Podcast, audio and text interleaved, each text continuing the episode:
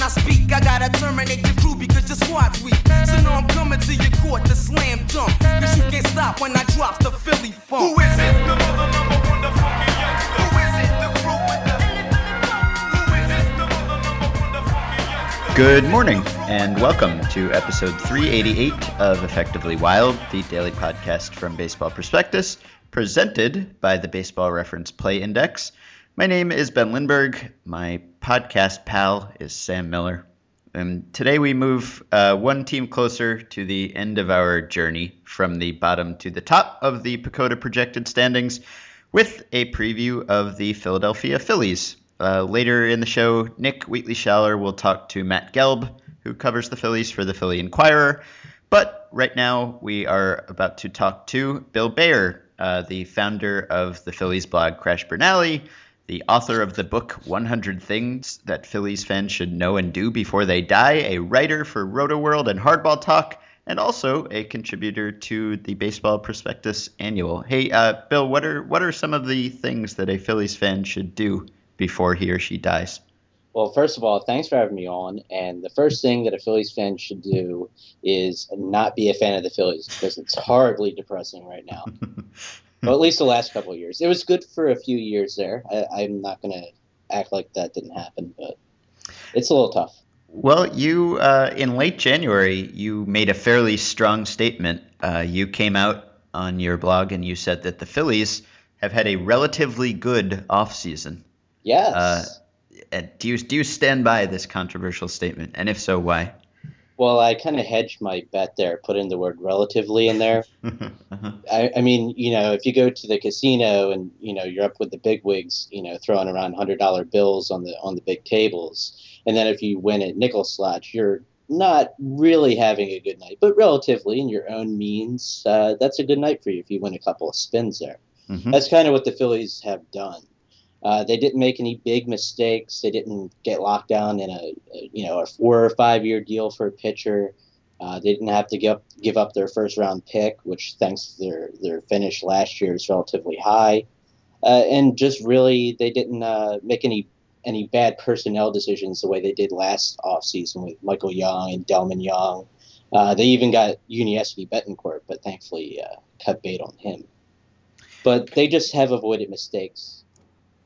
So, uh, so the j- just so that I'm clear, their their successful offseason is largely uh, being uh, unable to do much, uh, or un, you know, willing to not do much. Um, they did sign AJ Burnett. You can disagree with the premise of this here if you want, but I'm gonna I'm gonna assume the premise for a minute. Can you fill in the end of the sentence? The AJ Burnett signing is the first unambiguously good move that Ruben Amaro has made since blank. Hmm, that's a that's a g- interesting question. Uh, give me like a minute to think about that. Man, Uh, to be honest, I was actually uh, one of the few who who liked the Polanco signing. Uh, you know, obviously it wasn't Adrian Beltre who was available at the time, but uh, there was also Chone Figgins. Uh, but I would say the Polanco signing was, you know, uh, break even, and it didn't really hurt them. Whereas you look at a lot of the bigger moves that uh, that uh, Ruben Amaro has made, the Hunter Pence trade, the Roy Oswalt trade, uh, some of them have been actively harmful. So I would say like a net even deal like that is among the better ones. so a relatively good offseason uh, because of the absence of making mistakes, and Basically, the yeah. the good moves are the break-even ones. Is Yep. what you're telling us. Uh, were you in the the Phillies should be sellers camp last season? And if so, uh, have you changed your mind at all about whether they should be making runs for it right now? Uh, yeah, they should have been sellers. They should have been. Well, I think they were shopping Cliff Lee a little bit, but obviously they didn't want to move him unless they got like a, a an irrefutable offer. Uh, but yeah, they should still be sellers, and the eye is obviously still on you know 2016 when maybe J.P. Crawford will be ready. Maikel Franco will have established himself. Domonic Brown has blossomed into a perennial All Star. You know, uh, pipe dreams basically, but. but yeah, if you can sell Papelbon, if you can get Jimmy Rollins to waive his no trade clause, if you can find a, a, good fit for Cliff Lee, those are all things the Phillies should be at the very least doing their due diligence on. I would say. Does the the Burnett signing, in your mind, make it more or less likely that that they will be sellers come the deadline? Because you can look at, at him as a great candidate to be traded to a contender at midseason, but you could also wonder whether he'll bring the team kind of close enough to the the kind of contending region where you could see maybe Amaro just holding on to everyone again. Uh, I would say it actually makes them less likely to be sellers just because of the, the player option that's on the, the end of the contract there. And a lot of the teams normally would trade for a guy of his caliber, even with a, an option on the back. But he was almost about to retire. So teams don't know what his future is going to be like, if he's going to have the motivation to play, and if they're going to if they're going to pay extra uh, to have that, you know, on the end there, it might be a deterrent. And the Phillies might want that themselves, which would also make him less likely to be shopped. And what did you make of the the Domonic Brown rumors this winter? How did how did that fit in with the selling versus not selling? It was kind of shocking. I mean, you look at the way they have handled him throughout the years. At first, he was uh, an untouchable prospect. He wouldn't go in the Roy Halladay trade. They wouldn't trade him for Cliff Lee. Uh, and then he got injured and he, his performance fell, and they didn't know what to make of him. And they brought him along really slowly, wouldn't let him establish himself uh, for an everyday job. And then the one year he does, he has, he breaks out as an All Star caliber season. Uh, they want to they want to sell him when he's ostensibly the only established piece of the future. It, it, didn't really make too much sense, especially when you consider how young he is, how cost controlled he will be in the upcoming five years. Uh, so just to hear about that was was really shocking, and I really don't think they would have gotten a, a good enough haul for him uh, that they think they would have. Uh, just because trade, unless you're, you know, getting lucky with Doug Fister the way the uh, the Nationals did, it, it just doesn't happen these days.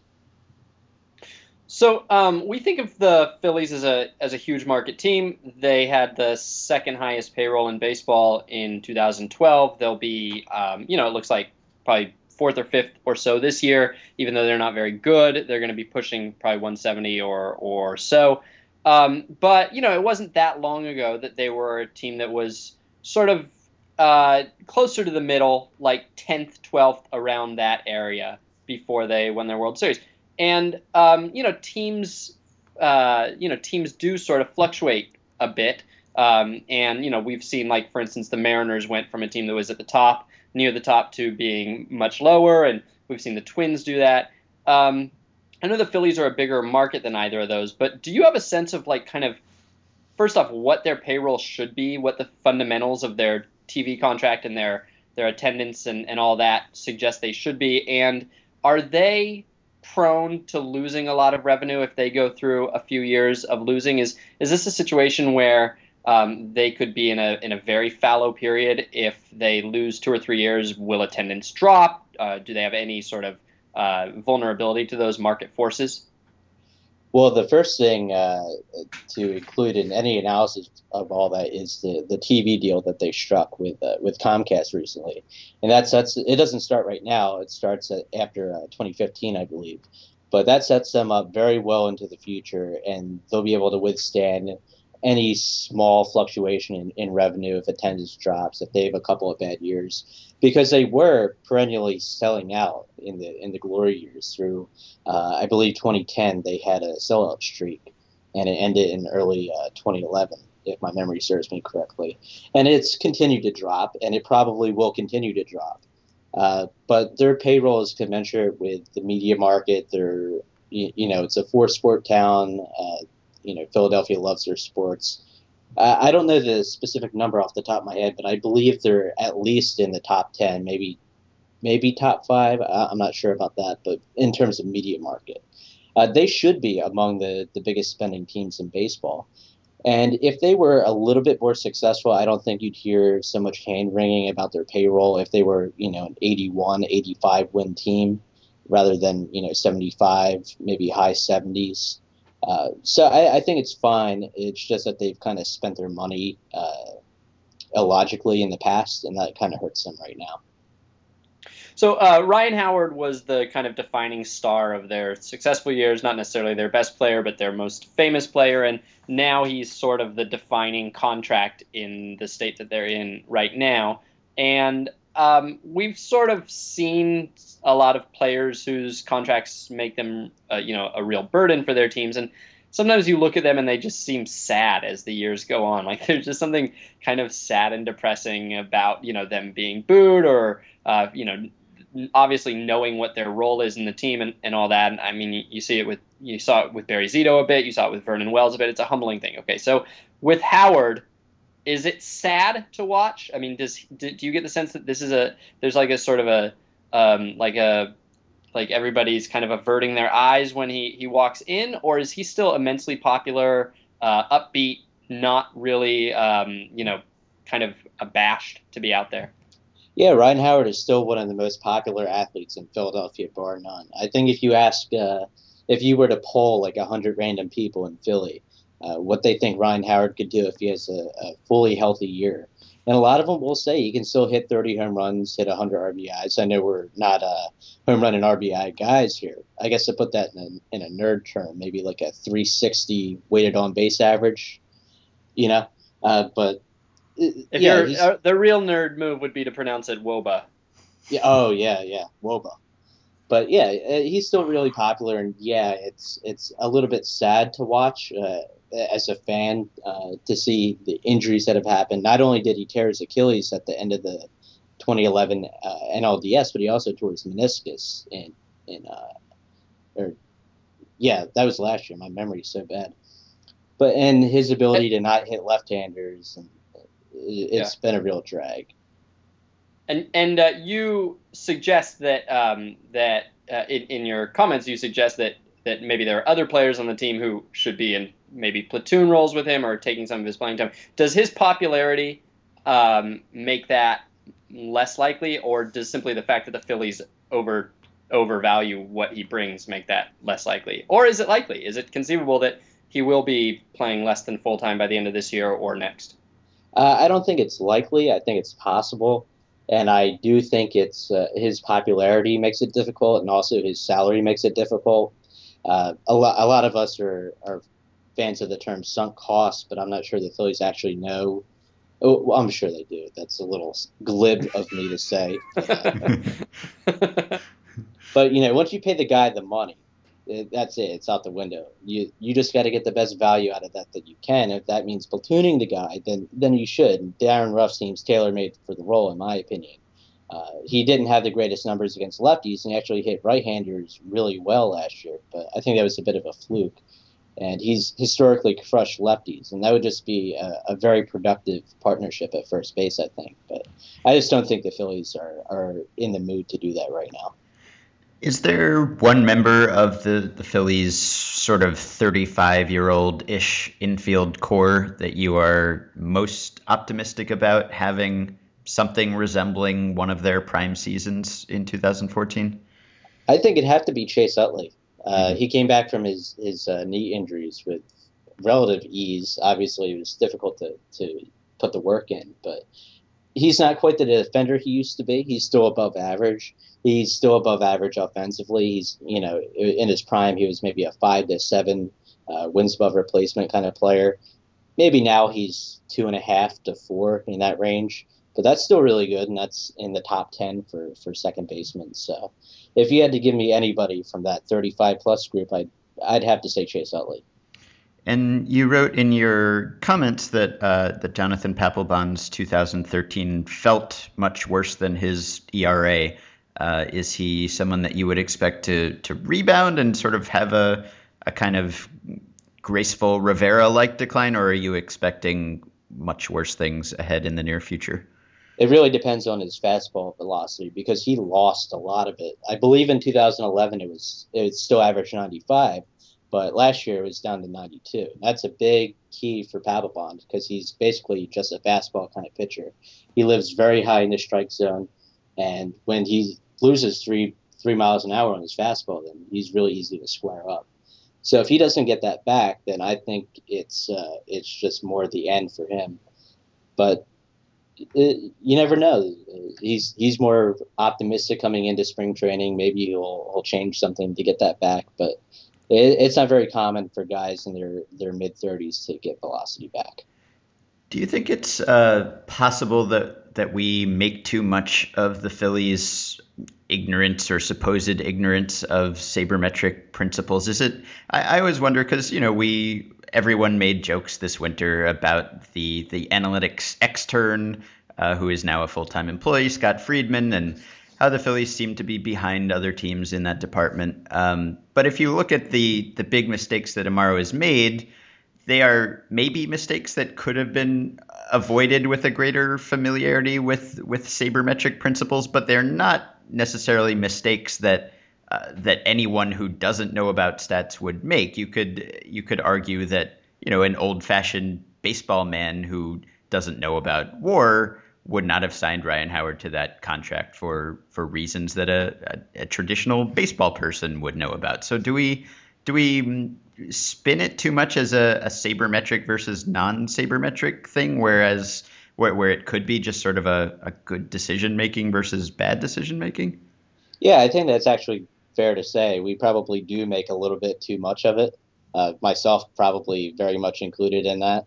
Uh, but they are one of the only teams left in baseball that hasn't adopted at least some part uh, of an analytics, uh, I guess, avenue into their decision making processes. Mm-hmm. And the thing that really turned me off, uh, it's their uh, outright dismissal of, of statistics. It was when Amaro signed Delmon Young last year that he said, "I don't care about walks, I care about production." Mm-hmm. Well, you know that's that's a thing that that could be very easily stopped if you had a, a greater appreciation for for analytics. And it's not even like you have to be, you know, Russell Carleton or or Matt Swartz, you know, that kind of number savvy. It's just uh, knowing a little bit about how to use numbers, what conclusions conclusions to draw, and even Michael Young who uh, I mentioned earlier, would be another example of that. But yeah, uh, generally speaking, we probably probably do overestimate how uh, ignorant they may be about about sabermetrics. So uh, projects the Phillies to win 76 games. Most of the the stat based projections for them are somewhere in that neighborhood. Uh, recently, as you wrote on your site, uh, Bob Nightingale of USA Today wrote an article about the Phillies with some comments from Amaro where he was optimistic about the team and talked about how it can make a run at the division and all of that thing, all of that. And and obviously GMs have some obligation to make positive statements about their team. Uh, but as someone who follows Amaro's comments very closely, when he has differed from sort of the the internet expectation for the Phillies or for players.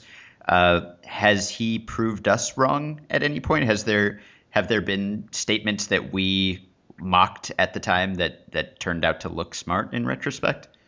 I'm actually not sure about comments he's made about you know looking forward for the team, but I know in the past uh, Jimmy Rollins has has made comments about how the team will do. Those weren't recent, of course. Those were back in 2007, 2008. Mm-hmm. And the more they opened their mouths, eventually the team got got worse, and they learned to keep their mouths shut. So mostly lately, there there hasn't been you know this bravado that they used to have. So it's kind of surprising to see Amaro come out and and say that he thinks the, the Phillies can make a run at the NL East. And even Jonathan Papelbon said uh, something similar earlier today.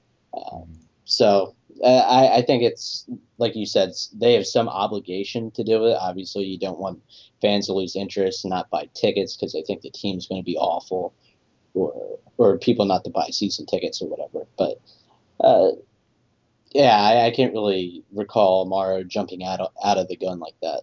Mm-hmm. Uh, okay, well, well, give us the the Bill Baer prediction then. Where do you expect that they will finish? How many wins do you project?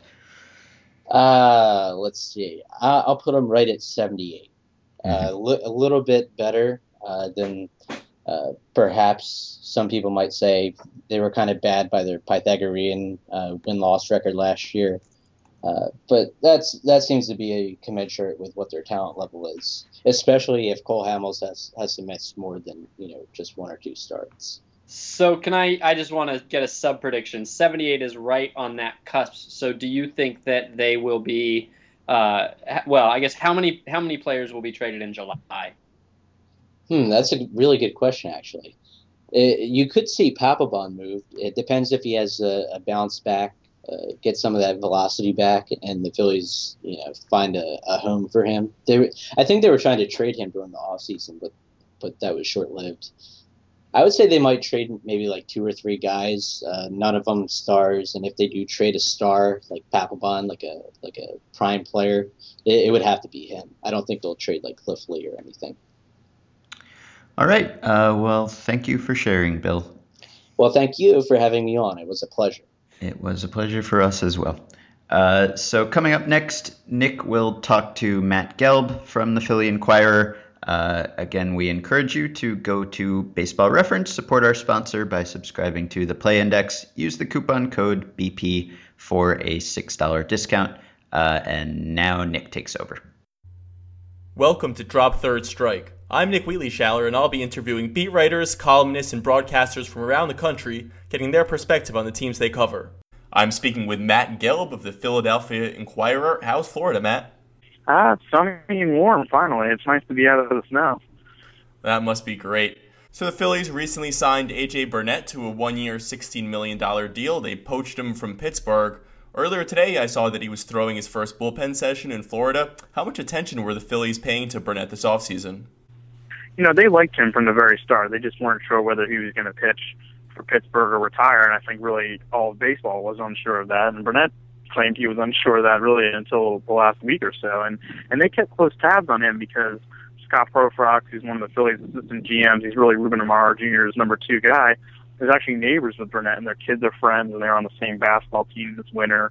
A team that Burnett was actually coaching yeah. until he signed with the Phillies. So, uh, you know, they they were kind of probing him. They were they were keeping in touch, and and, and he was atop their board. They liked him because they knew they could get him probably on a one year deal.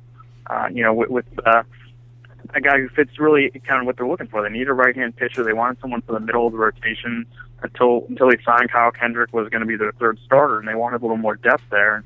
And uh, you know, they might have overpaid for him. Uh, 16 million is a lot, and he's guaranteed about 23 and a half million if he wants to pitch for the second year of the deal. Uh, but you know, they're they're committed to this core. I mean, they they have an older team and they've spent a lot of money on it, and, and the way they viewed it, you know, 16 million was another uh, investment to, to to fix this pitching staff and give them some depth, and and they think they can compete. Yeah, well, $16 million on a short term deal is really not a big deal for a team like the Phillies, especially since uh, uh, Burnett didn't come with a draft pick attached.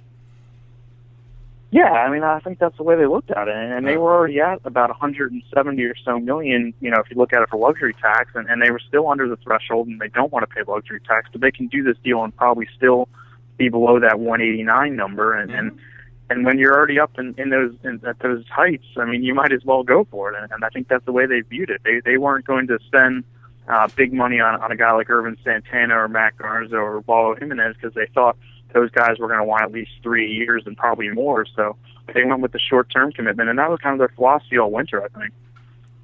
Last week, the news came out that Cole Hamels will not be ready for opening day due to pain in his left shoulder.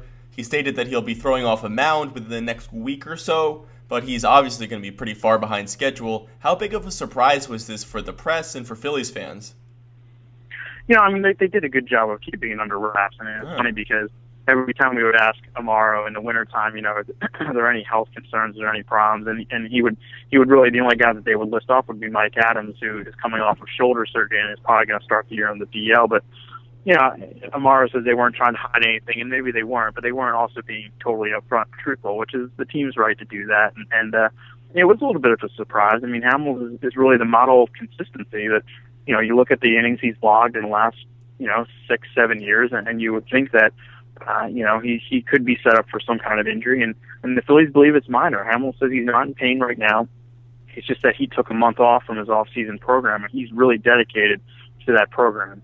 Uh, it's something that's really set him up since the since the 2008 World Series that he he believes in this program and and and he doesn't want to deviate from it. So they're not going to rush him. you know, I think an optimi- an optimistic projection is that he pitches sometime in April, sometime maybe in that third or fourth week of April. So they don't think he's going to miss too much, but the way they see it, they just don't want to push him right now. How will his injury affect Jonathan Pettibone, who ha- also had some shoulder issues, but is trying to fight for a spot in the rotation now? Yeah, that that's an interesting story here in camp so far. They actually uh, said that he, he's going to miss at least the next five days. They're going to shut him down. They injected him with cortisone in the shoulder, and it's a concerning injury, I think, because this is something that he had a problem with last year. He missed the last two months of his rookie season, and, and again, Pettibone wasn't totally overwhelming. I mean, he was fine. He was he he was decent, and, and, and really he projects to be like a fifth starter in, in a major league rotation. And and for the Phillies, I mean, that's the kind of guy they need. They know that they're they're going to use more than five starters this season, and Pettibone is someone who could slide in. He could be that sixth or seventh guy, maybe go to AAA to start the season, or or, or even make the team. But they they have to be concerned about him right now because this shoulder thing doesn't seem to be going away. At the top of their rotation, Cliff Lee had a pretty amazing end to 2013. He had 54 strikeouts and just one walk in September. His contract runs through 2015 with an option the next year, and he's indicated that he might retire after 2015 when his contract expires. Uh, can the Phillies do anything to convince him otherwise? Yeah, I think it will. They'll get when they get there. They'll see. I mean, it, it is amazing how this guy is aged. I mean, if you, and it's almost to me overlooked. I mean, this this guy is just unbelievable. I mean, when you look at his numbers, and I know, you know, some traditional fans, you know, beyond the baseball prospectus realm, would look at his one win loss record, you know, from from two years ago and be like, well, he didn't do much. So, I mean, this guy, you know, just look at all of his numbers, and it's just it's incredible. And really, most incredible part is that he's never really had an arm injury or shoulder injury in his career. I mean, his the biggest thing that's that's sidelined him in, in some years has been an, an oblique problem that that he's dealt with a few times. But and this guy is just, you know, he doesn't doesn't watch a lot of video. He doesn't watch video at all, really. I mean, he, he keeps very minimal scouting reports on the opposition. I mean, he just knows what his strengths are. Uh, and that's how he attacks hitters. And the guy doesn't do anything with remarkable flair, really. I mean, he, he is he is pretty remarkable, and and that that that I think is what makes him special. And it also could make him uh, you know, the most attractive piece at the trade deadline. You know, if Oh, the yeah. Phillies are, are, are, are scuffling or, or out of contention by July, it's a guy who has a year and a half on his deal. It is a lot of money, but for a contending team, you know, the chance to pick up a guy like Cliff Lee at the deadline, I mean, that, that could that could be something special. Lee is just such an interesting pitcher. Doug Thorburn, who uh, is Baseball Prospectus's pitching mechanics expert, he likes to talk about how Lee's control is just so impeccable compared to the fact that his mechanics are kind of iffy sometimes. He's got that big lean back, but he's just so unbelievably reliable throwing strikes. Yeah, and, and like you said, the strikeout to walk ratio is just is, is stunning. I mean, and, and really the Phillies like pairing up younger pitchers with him here early in spring training because they had an organizational problem as a whole last year of throwing strikes, and it's something they're stressing. And really, you know, if if you want to learn from the best, I mean, I think Cliff Lee is, is probably one of those guys. yeah, the past couple decades. I can't think of anyone else. Uh, over on the position player side, um, an interesting signing this year was the Phillies signing Bobby Abreu. They signed him to a minor league deal in January following his performance in the Venezuelan Winter League. What's a realistic role for Abreu if he does make the team? Would they play him in the field or would he be mo- mostly a pinch hitter? He had about 50 games in uh, his last season, 20, 2012, when he was uh, more of a pinch hitter for the Dodgers. Yeah, I mean, I would envision him mostly as a pinch hitter. They don't really have a left-handed bat off the bench right now, and that's why they went after Abreu. And really, I mean, this is a tryout. That, that's all it is. They don't have to pay the guy. All actually, all they're paying really is about two hundred ninety dollars a week of meal money in spring training. I mean, they, that's that is basically what they owe him. And if he bombs, then then they'll cut him. And I think, you know, they're hoping that he can be something because they really need a lefty bat off the bench. They don't have it, uh, and you know, we'll see. I mean, he's going to play the field in spring training. He'll play a little right field. Uh, he played a lot of right field in the Venezuelan League, and scouts said he was, you know, shaky, but but he was out there. He was capable, and uh, and he looks to be in pretty decent shape. So, and he's a pretty motivated guy. I mean, this is a guy who, you know, he tried to get a job in baseball last year, and and with his track record, and and he had no offers, and he walked away from the game. And, and he spoke the other day about his passion for the game, and and really, it's a guy who has nothing to lose, and the Phillies will see if he's got anything left. Third baseman Cody Asche appears to have played his way into his starting role, at least at the beginning of the year. Do the Phillies plan on giving him a full season this year, or will he have to prove himself? He only got 179 plate appearances in the majors last year after his his first time at AAA earlier in the year. Yeah, they really like Asche, and I think they're going to give him the job and probably going to try to ride him for the whole season. Uh, you know, unless Maikel Franco pushes things uh, in the minors, he's their best mm. position player prospect. But they like Asche, and I know a lot of people have compared him to to Chase Utley, but uh, you know, Utley is a special talent. I think I would compare Asche to Utley in terms of demeanor and work mm-hmm. ethic. I mean, there are a lot of similarities there, and, and he is liked by his teammates. I, I think his teammates see a guy who who can improve, and and the Phillies have questions really about his bat, how it might hold up in the majors. Uh, he's a guy who's going to work at it. I think the last two months of last year kind of taught him uh, what it's going to take because the end of his season was pretty miserable. I mean, he was on like a two for 30 slump to end the year, so that kind of pushed his numbers down. But but I think they have a guy who could be a major league regular. Uh, I'm not sure uh, if he will ever be an all-star player, but I think they have a solid player over there at third base, and he's actually going to be their first homegrown third baseman on opening day. Uh, Scott Rolen. So it's, wow. it's been a while. Yeah. uh, so Franco, you mentioned an exciting prospect with some good power. He's sort of a third baseman slash first baseman at this point. Do they have? Are they leaning either way with him?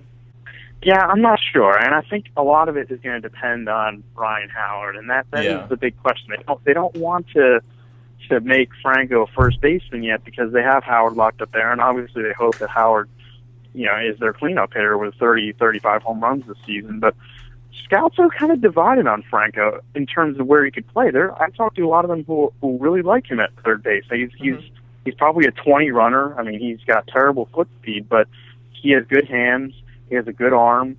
Uh, he'll he'll make the plays and the balls he can get to, and, and his range will be a little limited over there. But I'm curious to see him. I've only seen him a little bit. I want to see him play some Grapefruit League games.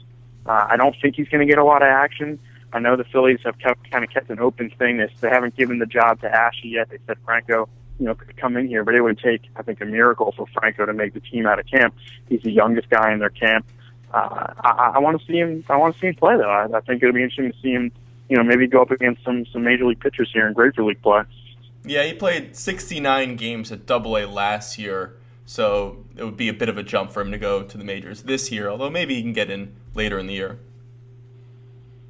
Yeah, I wouldn't be shocked to see him go back to Double A to start the year either. Mm-hmm. Uh, I think that's a definite possibility. Uh, you, mentioned you mentioned Howard. Um, obviously, that contract is really weighing on the Phillies. Ruben Amaro keeps making these positive comments about Howard. Howard seems to be excited to be um, have a chance to play a full year this year. Um, are they really hoping that him just being healthy is going to make the difference? Yeah, they are. They are, and and and, and the, the questions and concerns really go back to before he was hurt, and, and his inability to hit left-handed pitching, and that that is something that Howard has not done consistently over his career. And I'm not so sure it comes down to health and whether he can have better pitch recognition you know, pitchers started pitching Howard differently after those first few years and, and, and the MVP year and the rookie of the year. And, you know, they pitched him differently and they know that he can't hit off speed stuff and it is, it is something that Howard has to make an adjustment to. And, and he has not yet been able to make that adjustment and you wonder if he will ever be able to make that adjustment. So the platoon is not out of the question. I don't think it's going to happen right away. It's not going to happen right away. They're going to give him a shot. You know, maybe it's at the All Star break, maybe it's in June. If he's not hitting lefties, I, I would expect them to start to start sitting him against left-handed pitching. That that's interesting. I I would be surprised if the Phillies would be ready to pull the trigger so soon on that. Yeah, you know, I, I think they're. You know, I'm not saying that Ryne Sandberg has less loyalty to, to Ryan Howard, but oh. but there, I think there is more. There's more. Uh, you know, there's more. Gra- there's more momentum for for changing. I think, and and and Sandberg talked about the other day. He said, if I have to make if I have to make a decision that's for the betterment of the team, then I'm going to do that.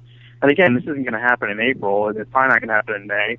It might not even happen, you know, before the All Star break. But if he shows an inability to hit left-handed pitching, I, I do think that they, they they could make a change there. Just you know, because they have a guy like Darin Ruf who could be a natural platoon partner there mm-hmm. uh, at first base. So they they have an option there, and, and I think that's something that they may have to consider eventually. So Ryan Howard is 34. Um, Jimmy Rollins, Chase Utley, and Carlos Ruiz will all be 35 this year. Marlon Byrd will turn 37 in August. Um, got a very old roster. What are their plans if they start to see the same type of injuries that the Yankees saw last season with a similar, similarly old roster? While they are crossing their fingers right Yeah, now. I mean, they yeah. they have better they have better depth than they did last year, and I know that it's kind of silly to talk about depth. I mean, we just you know you don't know some of these guys, but they have a guy like Freddie Galvis who I think could be a major league shortstop, everyday shortstop eventually. Mhm. Most mostly because of his glove. I mean, he brings unbelievable value defensively. He has improved uh, his hitting, but he, he needs to hit for a better average. He needs to get on base more. They have a guy like Darin Ruf who could who could slip in at first base. Have a guy like Maikel Franco who could come up if they needed him to and play in the infield. Uh, you know, the outfield is where they are thin. Uh, they have to hope that Byrd holds up. They have to hope that Ben Revere can give them a little bit of production in center field and, and better defense. And they have to hope that Domonic Brown can stay on the field. I know he had an unbelievable first half last year. In the second half, he missed some time because of concussion and because of other knee injuries. I mean, they need they need him to be on the field for 130, 140 games, and, and uh, the outfield is thin. They they really do not have much depth in the outfield minor leagues or anything really right now.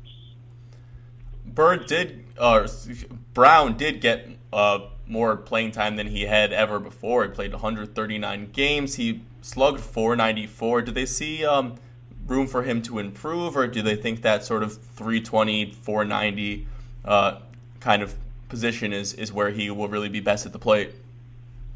I think they see room for improvement uh, in terms of on base percentage. Yeah. And Brown before last year was a guy, and he still last year worked the count really well. And he he is a guy who can get on base and can draw walks. I think last year he kind of got away from that a little bit. He was a little, feel like maybe a little more pressure. He started to clean up for them. I think he felt like he had to be the one who was driving in all the runs for a little while. Uh, he he's a guy who can improve his, his on base skills. I, I do think that, but you know the home runs. I mean that you know they they they were really thrilled to see what he did last year, and I think it was re- refreshing for Brown. I mean he's a guy who who was labeled a top prospect you know years ago. Suffered a lot of injuries. There was a lot of doubt about him, but he he had he had the talent, and I think everyone saw it last year. It's whether he can can stay on the field and and, and take advantage of that talent. And he comes to spring this year relaxed, you know, which, which could help him too. He's he's he has a job, and that's the first time that he's ever come to camp with a job. So I think this this uh, this spring is dedicated, uh, you know, is, is a time for him to, you know, to just really feel relaxed and, and get get into a groove and, and, and feel good about things and not have to worry about winning a job. Considering all the moves they've made this season, not shying away from the short-term deals and the old guys, uh, the P- Phillies appear serious about contending this year. What needs to happen in order for that to actually be a possibility for them to be in contention late in the year? I think they need Ryan Howard to play 140 games. Yeah. I mean, I think that's what it comes down to. And if you look at his numbers from last year, I mean, they're not terrible. They're not Ryan Howard numbers from 2008, but they're but they're productive. I mean, he was a productive first baseman when he was on the field. His on base skills could improve. I mean, he could he needs to get on base more. But you know, his power skills were okay. They were suitable. Uh, you know, they had Chase Utley on the field last year for 500, 500 plus plate appearances for the first time in years, and that was huge for them. Uh, you know, they they need help. They they really need help, and and, and it can't be stated enough how much they need help, and uh, they need they need things to go right, and they they they have uh, a lot more ifs than other teams who who think they can contend, and, and they need those ifs to go right. And right now they they think they can go right because it's spring, and everyone thinks that. all right. Well, thanks a lot for coming on the show, Matt. Um, enjoy the rest of your time in Florida. Thanks for having me. All right, take care. That was Matt Gelb of the Philadelphia Inquirer. You can read Matt at phillynews.com or follow him on Twitter at M-A-G-E-L-B. Tomorrow I'll be discussing the Pirates with Travis Sawchik of the Tribune Review.